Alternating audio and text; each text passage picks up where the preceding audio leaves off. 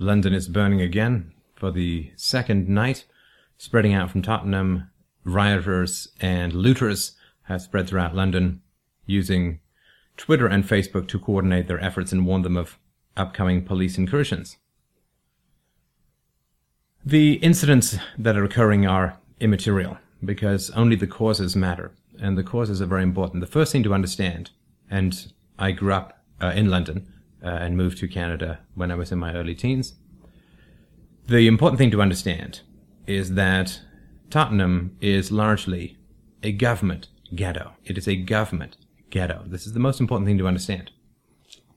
The governments control the family through welfare payments, resulting, of course, in a lot of single families, resulting in young men who do not gain the beneficial aspects of masculinity through identification with a father figure, but rather end up with the worst tribal aspects of young male braggadocio. This is a problem created and caused by government welfare programs. Well, we also have the fact that the government is educating these poor young men and women. And the results of that education, their respect for others, their respect for property, can be seen very clearly. So the government creates the family environment through its program. The government educates these children for thousands of hours, and these are the results. And I think that's something you won't hear a lot of. What you will see, of course, is that governments will say, well, we're just going to have to go in and control these kids because all this terrible stuff is happening. You won't see that this, even anyone in the government, take any kind of ownership for the policies that have led to these kinds of messes. The reality of social influence over the young is very simple. Young men and young women are rebellious, they are critical, they are volatile in many cases. That is entirely as it should be. That is healthy, that is positive, that is good. That is the renewal of vigor within every society. How do you rein in and focus the energies of youth? Well, it's quite simple. You give them goodies. Or you say, hey, look, if you guys toe the line, if you defer gratification, if you get a good education, if you polish your skills, if you add to your human capital, we can give you the magic of jobs and stability and a future and prosperity. So you restrain the wayward tendencies of youth by being able to offer them goodies once they come out through the culvert or tunnel of self-restraint. What goodies has the West left to offer many or any of these young people?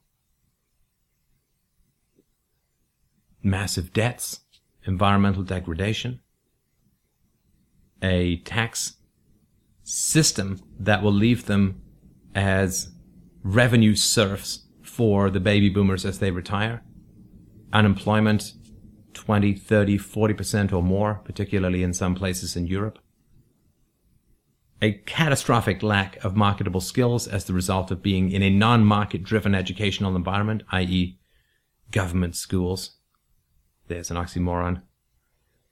So society has very little to offer these people. It has corrupted their home lives. It has wrecked their minds. And so when they go around rampaging, the only shocker is that it doesn't happen more often, but it will.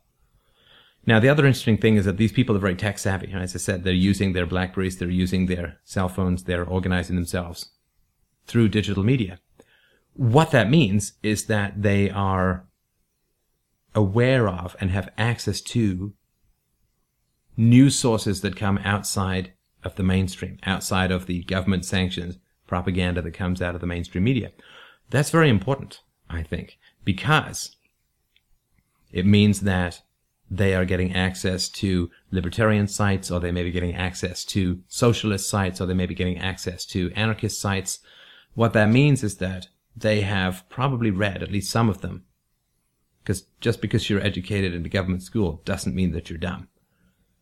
What they have is access to information that is highly critical of their social environment. So they're probably quite aware that the bankers in England have been paid billions and billions and billions of pounds and are enjoying fat bonuses at the same time as their tuition fees for any young, ambitious person in these environments. Their tuition fees are going up three times, and that their social services are being cut back at the time when 1 in 10 domiciles in Tottenham is without an indoor toilet.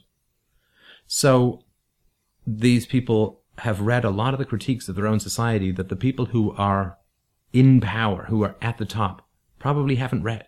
And there's this huge disconnect between the knowledge base of the young and the propaganda blinders of the older people. So, yeah, there'll be a lot of, quote, confusion about how all this happened, and a lot of hand-wringing and what is the youth of today and so on. But this has always been the case, that the young, if society can't bribe them into compliance with goodies in the future and reward them for the deferral of gratification, that is one of the hardest things to do when you're young. Society has a harder and harder time. You can't win against the young. You can't win against the young. You can't. You can attempt to control and enslave them, as the tax system is currently doing, but you can't win against them, because when you're young, you usually don't have dependents. You can live in the backseat of a car and emerge springy-stepped and ready to roll in the morning. You have much less tying you down. You know, compare that to your average 45-year-old guy who's got kids and a mortgage and, you know, creaky back and knee problems and stuff, right? You can't win against the young. I mean, you shouldn't try, because the young will always end up triumphing in a society that sets the young against the old. And unfortunately, we do have in the West societies that are setting the young against the old. It's truly tragic, and I hope it's something that we can resolve as a society, but it is definitely something that's happening. But you can't win. The young can simply avoid taxes. The young can simply avoid working. The young can and enjoy that for quite some time in a way that your 45-year-old guy with a job and 2 kids and a dog and a house and a mortgage can't do. Not nearly as nimble. And this is nothing compared to what a 70-year-old needs, right, in terms of healthcare and stability and income if he's not working, which is usually the case, particularly in England. So the amount of resources that need to get pillaged from the young by an increasingly decadent and top-heavy society, simply it won't work. It simply won't work. And until the older generations realize the degree to which they have completely screwed up the younger generations, bad parenting, bad schools, bad environments, a terrible class system. I mean, you still have a monarchy, for Christ's sake. I mean, anybody who believes in the monarchy shouldn't be allowed to use medicines post-12th century, because that's where their mindset is at, and that's where they think all the great technology and great social institutions lie. Great. The next time you get an infection, you got to go get yourself some leeches and monkey brains, because that's all you're good for.